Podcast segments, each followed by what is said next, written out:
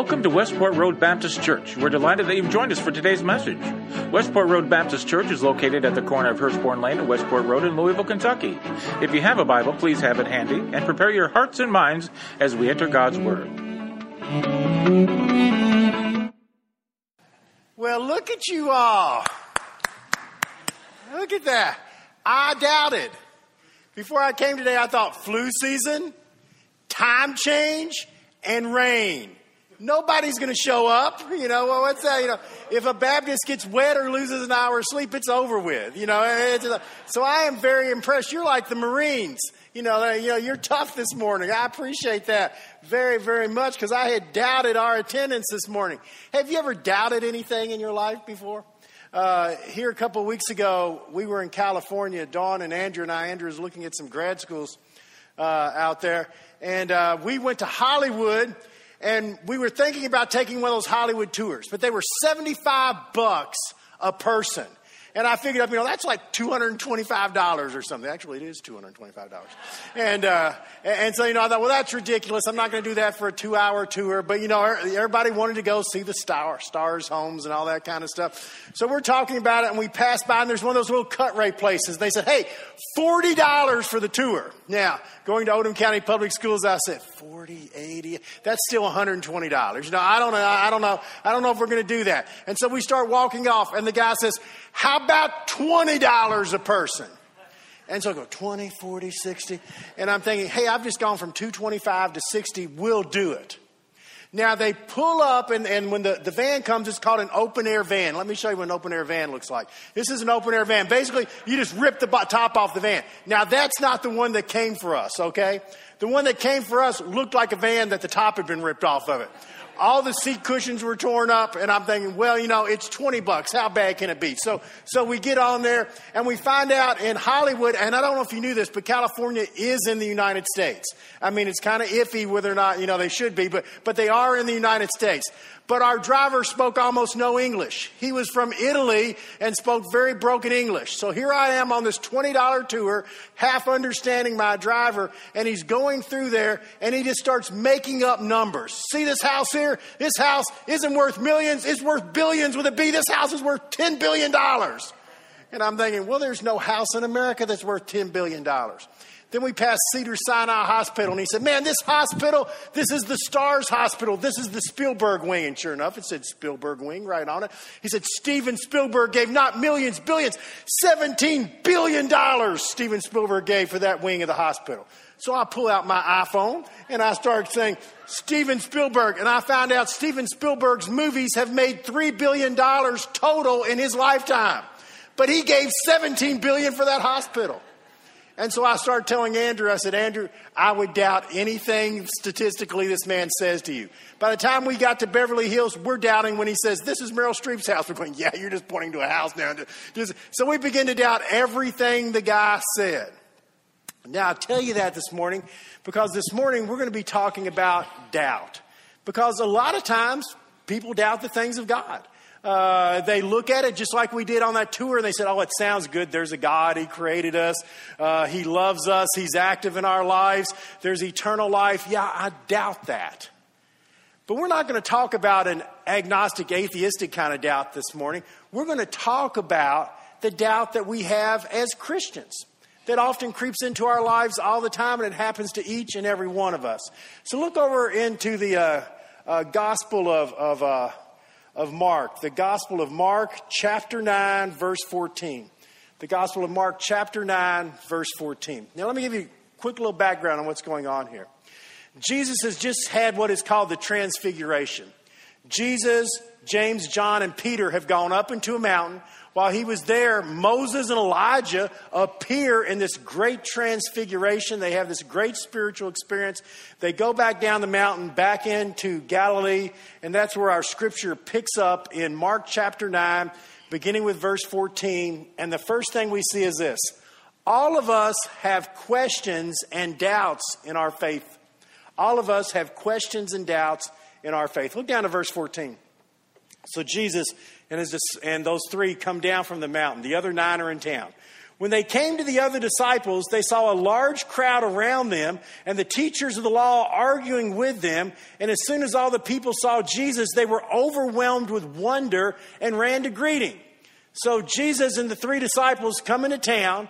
The other nine disciples are in some kind of a big argument with a huge crowd around them. And so Jesus in verse 16 says, What are you arguing about with them? And a man in the crowd answered, Teacher, I brought you my son who is possessed by a spirit that has robbed him of his speech. Whenever it seizes him, it throws him to the ground. He foams at the mouth, gnashes at his teeth, and becomes rigid. I ask your disciples to drive out the spirit, but they could not. Now, as we look at our scripture here, there is doubt on almost every level of what's going on. First, there's doubt that comes from the man who has the son. Uh, this man's son, his whole life, uh, has been uh, unable to speak. Uh, not only that, he has these seizures, and the seizures are very violent seizures. He hears about Jesus and the healing of Jesus, takes his son to Jesus, hoping he might be healed, but Jesus isn't there. But the nine disciples are. The nine disciples very arrogantly say, Yeah, we can heal him, but then they're not able to. And so a big argument takes place between Jesus' disciples and the people in the crowd and the religious leaders. So, first of all, that father has to be doubting. My whole life I've prayed, where's God? Why isn't he doing something? Why is my son just like that? He's also got to be doubting because he hoped against hope, took his son for Jesus to do something, uh, but the disciples weren't able to heal him. So, there's a lot of doubt on this man in his mind right now when it comes to God and his son. But there's probably doubt from the disciples as well. The disciples came in very, very sure, oh, yeah, we can heal him. But then for some reason, they're not able to heal the man. And so they get into an argument with the crowd and they're saying things like, yeah, we can heal him, but uh, j- just not right now. You know, come back tomorrow. You know, I'll catch you a little bit later, you know, something like that. And so they're doubting, why can't we do it? What's going on here? And then the crowd's probably also doubting. Here's the crowd. This is a big show. They don't have television, you know, home and garden. They, they don't have that, you know. And so, so, they, so they show up. They're seeing this big show that's going on. But the disciples can't heal the boy. And they think, well, that's what we thought all along. Surely nothing like that can really happen. So there's doubt going around everywhere as Jesus shows up in the crowd. And the same is still true today. Every person in this room at times doubts. You doubt the things of God. You doubt things you read in the Bible. You have doubts that creep into your mind. All of us doubt at one time or another. This is what Charles Spurgeon, the great English preacher, said. Whenever I meet a man who says, I never doubt, I immediately doubt him. And I begin to say, Oh, you poor soul, I'm afraid you're not very far on the road to God.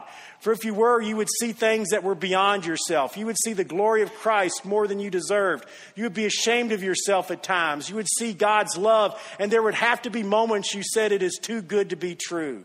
You see, the strong are not always vigorous, the wise are not always ready, the brave are not always courageous, and there are often times the joyous aren't very happy. So Spurgeon talking about the fact that all of us doubt at one time or another. Those doubts are things that come in, and they come in for a lot of different reasons. Sometimes we doubt because we start having problems and we say, Where's God? Why is He not doing something? Why doesn't He love me? And so problems that come upon us cause us to doubt God. Sometimes we doubt because we see things going on in the world. If there was a good God, why wouldn't He do something about some of the injustices that I see in the world?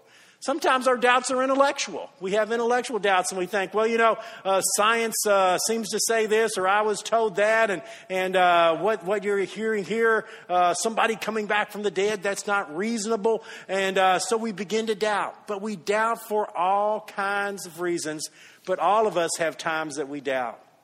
Pope Francis said this recently Who among us doubts? Every one of us, everybody. Who among us has never experienced doubt? None of us. We all have. We've experienced insecurity, loss, doubts of our faith. Every one of us. We've all experienced this. Me too.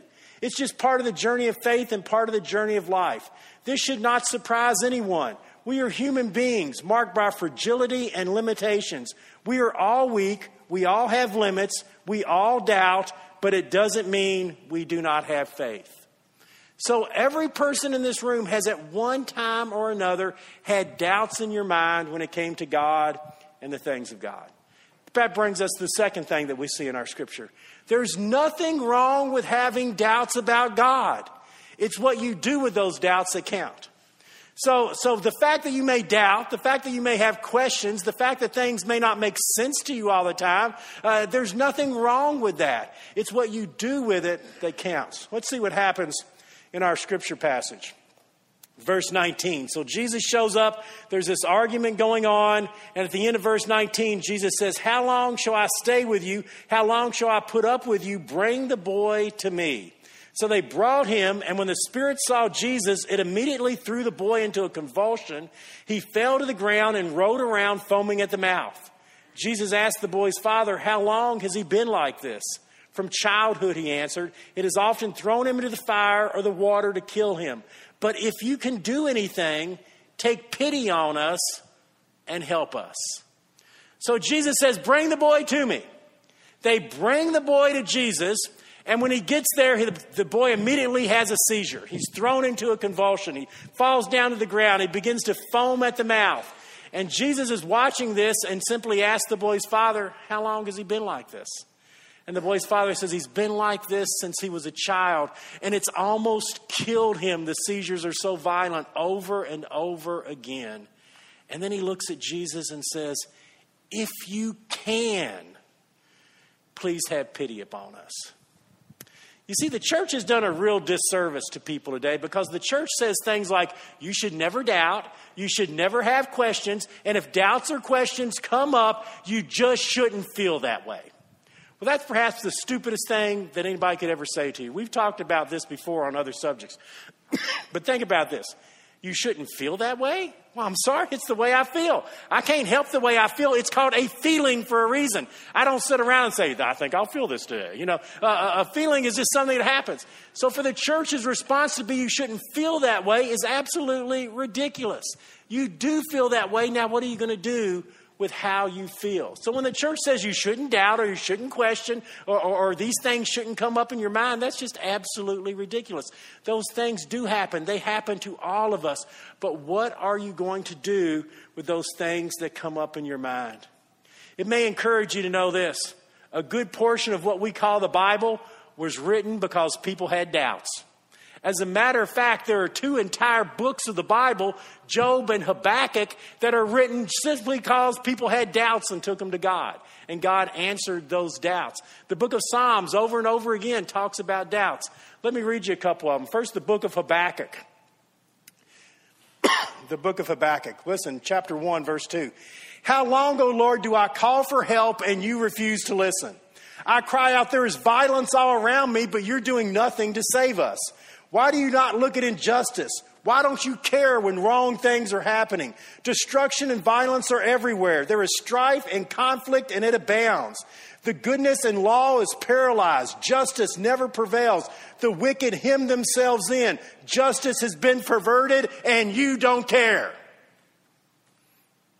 Wow. Does that sound like somebody questioning and, and doubting God at times, wondering what's going on as he looks at the world? The book of Habakkuk is written to answer that question right there. Oh, that's how you feel? Let me answer that. Look at Psalm 22. Psalm 22. This is David. David, the great man of God. David writes, My God, my God, why have you forsaken me? Why are you so far from saving me, so far from the wounds of my groaning? Oh my God, I cry out to you all day long and all night long, and you are silent. Wow.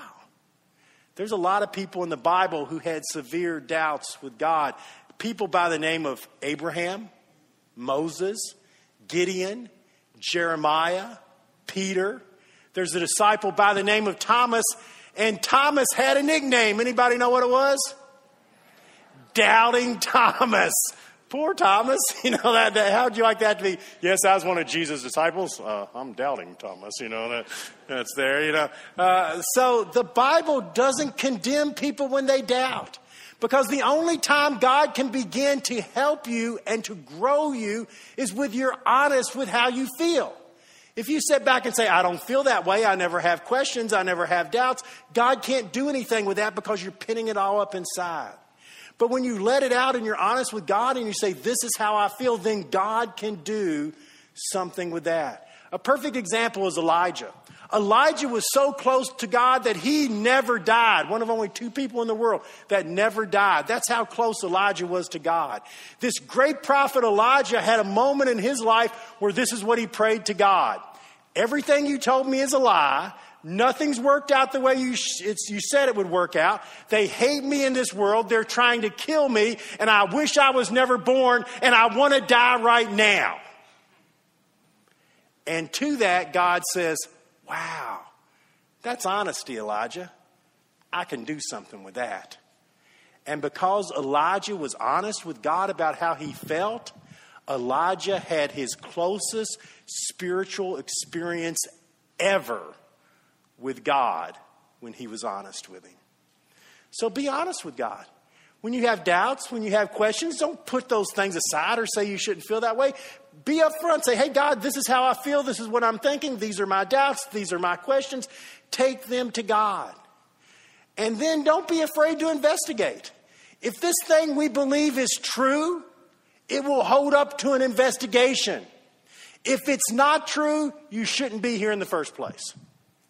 So don't worry about asking the questions, ask them. Do some searching. You'll find out God's a lot greater than you might think when you begin to seek these things. There's nothing wrong with having doubts, it's what we do with those doubts. Got a picture of a man by the name of William Mitchell Ramsay. At the turn of the 1900s, he was the premier archaeologist in the entire world. At this time, Turkey hadn't been had a lot of uh, study done there, and so he decided he was going to go through Turkey and do all these archaeological discoveries in Turkey. And one of the things he decided to do was because he was an atheist, he was going to take the Bible, read things that the book of Acts said about Turkey, and then disprove them over and over again. So uh, he started and he went to the towns of Lystra and, and Derbe. And I want to read you something uh, in the book of Acts, Acts chapter 9, verse 6. When I read this, it's just going to shake you to your core. Everybody ready to be shaken to your core?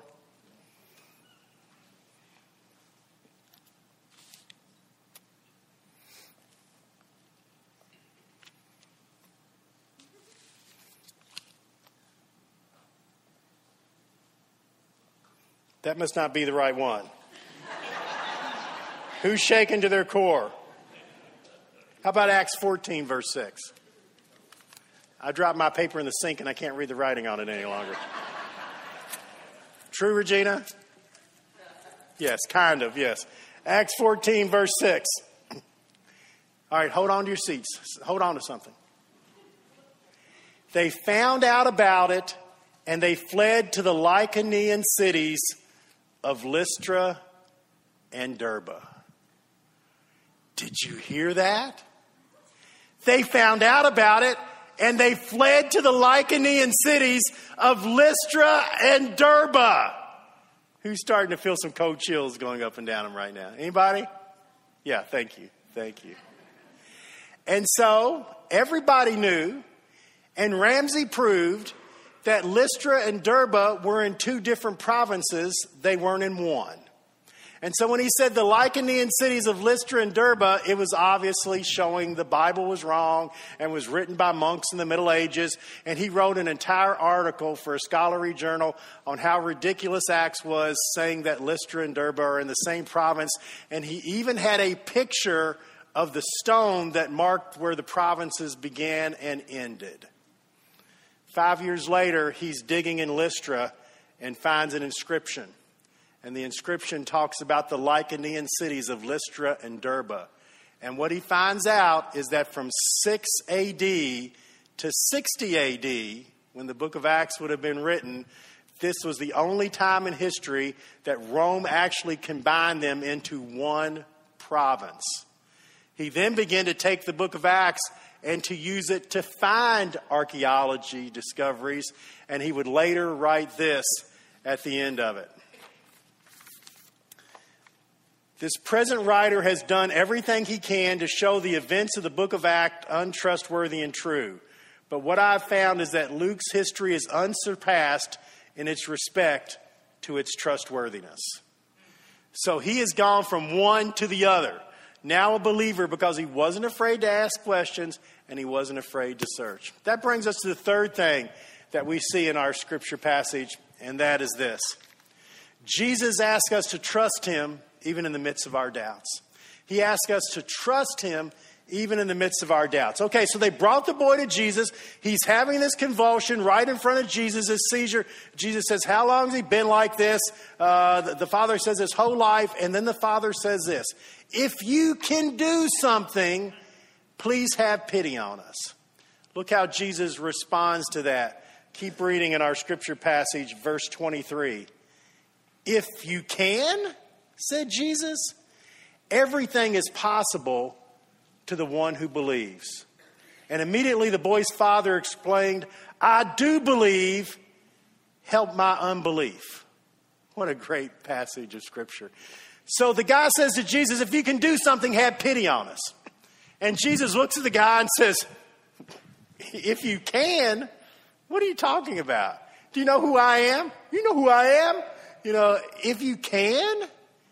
And then Jesus says, Anything is possible to the one who believes. Now, that Greek word that's used here for belief, that Greek word can also mean faith and it can also mean trust.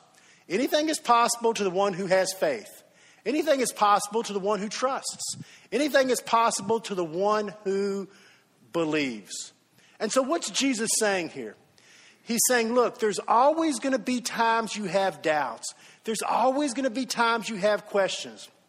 When those things come, that's when you have to fall back on faith, trust, belief. There will always be times you don't have every question answered. There will be times that you don't know the answers to some things. There'll be times you have doubts, but you have built up a measure of trust with God through your walk with Him, where when those times come, you fall back upon that faith and trust. Because whether you're an atheist or whether you're a Christian, there will be things that you doubt and question. Believe me, atheists doubt and question all the time. It takes as much faith to be an atheist as it does to be a Christian. So, for a Christian, you fall back to faith and trust when those times come uh, upon us. It's interesting the Father's response to this. The Father has almost lost all faith, he's almost lost all belief, he's almost overcome by doubt. And he looks at Jesus and he says, I do believe. Help my unbelief. And isn't that where all of us are? I do believe. Help my unbelief. Eh, because we all struggle with that. We all have trouble with that. He's holding on to that little lifeline. Maybe it is true. Maybe Jesus can do something. And then look at what happens in our scripture passage. Jesus saw that the crowd was running to the scene. He rebuked the evil spirit, said, You deaf and mute spirit, I command you, come out of him and never enter him again. The spirit shrieked, convulsed him violently, and came out. And the boy looked like a dead corpse, and everyone said he's dead. So now you're the boy's father. You trust in Jesus. Jesus says, Come out of him, and the boy falls down like he's dead. Oh my goodness, I've killed my son. What have I done? It. The doubts flood in, and then we're told, then Jesus took him by the hand, lifted him up, and he stood up. And that great miracle occurs. There's always going to be a struggle at times, questions and doubts, and that's why what we have is called faith. If, if it wasn't faith, it would mean, okay, it's cut and dry. You can look at it, you can see everything that's there. But there's going to be times you have to say, I believe by faith, I believe by trust. Now, that's not a faith and belief by trust that has no bearing to it. The things you believe should have historical facts to it, archaeological facts, and all of that, but nothing's ever going to be totally disproven or proven. I told you the example uh, when I was in college. I've used this over and over again, so bear with me. Uh, but I had a teacher get up one day and said, I don't believe in God. God's a myth. God's a joke. And if you can prove to me God exists, walk up here and prove it, and I'll fall down on my knees and worship Him. Anybody want to respond to that? And I raised my hand and he said, Yes, sir. And I said, I do believe in God. I believe God is real. I believe people who don't believe in God are stupid. And if you can prove to me right now that God doesn't exist, I will never go to church or believe in Him again. And everybody turned around and looked at the professor who stood there for a second and said, Touche, let's continue our class. it was both faith. There are times that faith and trust have to come in. Probably a lot of you remember the story uh, back in 2010 when uh, the Chilean miners were caught underground. Anybody remember that? 33 Chilean miners were caught underground. The leader of the miners was a man by the name of Mario Sepulveda, and uh, he got the nickname Super Mario because when they would when they would go down, he'd say, "We're having prayer meetings at 12 every day. Uh, uh, we're rationing food. We're doing this and that." And Super Mario became became the the face and the voice of the trap miners. Got a picture of him when they first got them out of the mine. And uh, you see Mario there in the middle uh, in the white shirt with the sunglasses because they've been underground for so long. Uh, and he came out, and this is what Mario said when he came out. It was really interesting. God wanted me, and Satan wanted me. And God tried for me, and Satan tried for me, and they both pulled me the entire time. But God has won. Did you hear what he said? When he was in that mine, and everybody thought he had so much faith, and he was Super Mario. And he comes out and says, In my heart and soul, God and Satan were ripping me apart with doubts and fears, but God won. That's the kind of faith that comes in trusting even in our doubts. And that brings us to the last thing that we see. A relationship with God helps us through the puzzling questions of life. A relationship with God will help us through the puzzling questions of life. Okay, the story's over. The, the boy has been healed. Jesus takes the disciples, goes, goes inside, and let's see what happens down to verse 30. They left that pay, uh, uh, Let's try verse 28. Who'd rather try verse 28? Thank you. Steve Hoffman will do it then if he wants to do it. Go back to verse 28. After Jesus had gone indoors, his disciples asked him privately, Why couldn't we drive it out? And he replied, This kind can only come out by prayer. So they go inside, get away from the crowd, and the disciples immediately want to know, Why couldn't we do it? We've done it before. Why couldn't we do it this time? And Jesus gives the response, well, this kind can only come out through prayer. Now, one of the things Jesus might have meant here was, whoo, this was a tough one, you know, and, and uh, you had to really be a lot of prayer to get him out, you know, it's tough. But what is prayer? Prayer is talking to God, prayer is having a relationship with God. So maybe what Jesus was saying is, you know what? When you have doubts and questions and failures, what's going to count and what's going to get you through is that relationship with God. This kind only comes out with a relationship with God. Some questions are only answered through a relationship with God. So Jesus is trying to teach the disciples the closer you get to God, the more that you know God and experience God, the stronger your faith is going to be and the less questions and doubt you're going to have. Now, we'll always have some questions and we'll always have times the doubts come up. But the more you know God, the closer you get to Him, the more you understand about Him, the less those things are going to be prominent in your life and the more faith and trust and belief you're going to have. Now, look down at verse 30. They left that place, passed through Galilee, and Jesus didn't want anyone to know where they were going. He was going to teach His disciples. And he said to them, The Son of Man is going to be betrayed into the hands of men. They'll kill him, and after three days he will rise again. They didn't understand anything he was talking about, and they were afraid to even ask him. So they leave this place where they've just been taught this great lesson about doubt and faith. And Jesus immediately takes them out and says, The Son of Man is going to be betrayed and killed. They don't know what he's talking about again. They're confused. They've got all kinds of questions but what's their reaction to the doubts and the questions? They're too afraid to ask him about it. And because of that, when it happens, they're thrown into a turmoil. What should they have done here? Uh, that doesn't make any sense. That's not the way I read the Bible. Uh, I doubt what you're saying. Help us understand. But they fell right back into the same pattern. I shouldn't feel that way. I shouldn't ask the questions. I'll just hold it all inside. God wants you to have the kind of faith that's not afraid to question, not afraid to ask, not afraid to doubt, but to take those things to Him. Anybody here like working puzzles? Gosh, you are no, three people, four. All right, thank you, thank you. Gosh, what, you know, I got to get you. How exciting is it to work a puzzle? You know, I mean, you get to sit there for hours on end trying to find one piece. I mean, you know, who wouldn't enjoy something like that? Well, if you've ever worked a puzzle, what's the first thing you do is that you look at the picture so you know what it looks like here. Take a look at this puzzle box right here. So you look at the picture there. Okay, that's it. That's what it's supposed to look like. Then you dump the pieces out. Is that what it looks like when you dump the pieces out? No, you have a mess when you dump the pieces out. It looks nothing like the picture you're trying to put together. So, what's the first thing you do if you've ever worked puzzles? Yeah, you try to get that outline. You try to get those edges. So that's the next thing that you do is you start putting those edges around. Look at that, the next picture here uh, that we have. So you're starting to put that together. It's starting to make sense, and then it all comes together, and yet you have something like this. Look at the last picture that comes up here. This is the Christian life right here. You're shown when you become a Christian this picture of what it's supposed to be to be a Christian. Oh, I'm going to understand all this stuff about the Bible. I'm going to help all these people. I'm going to be Joe Super Christian or something like that, or Joetta Super Christian if you're.